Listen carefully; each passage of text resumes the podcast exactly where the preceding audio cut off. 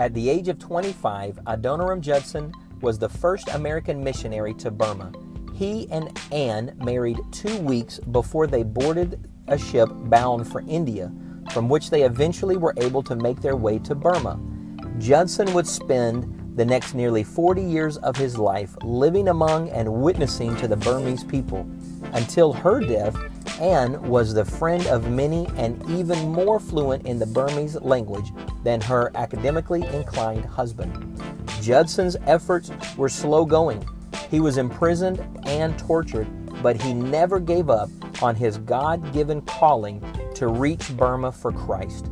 Before his death, Adoniram Judson had not only established several churches in Burma, but he had also given Burma one of the greatest gifts the Bible in their own language.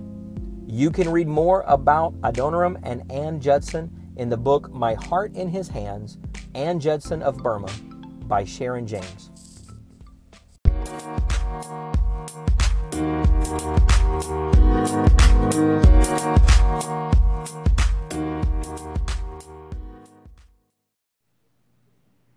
Hello, Travis, Javier, and Noah. I really enjoyed all of the programming. Keep it up. And uh, thanks for all the good, hard work for the Lord. God bless.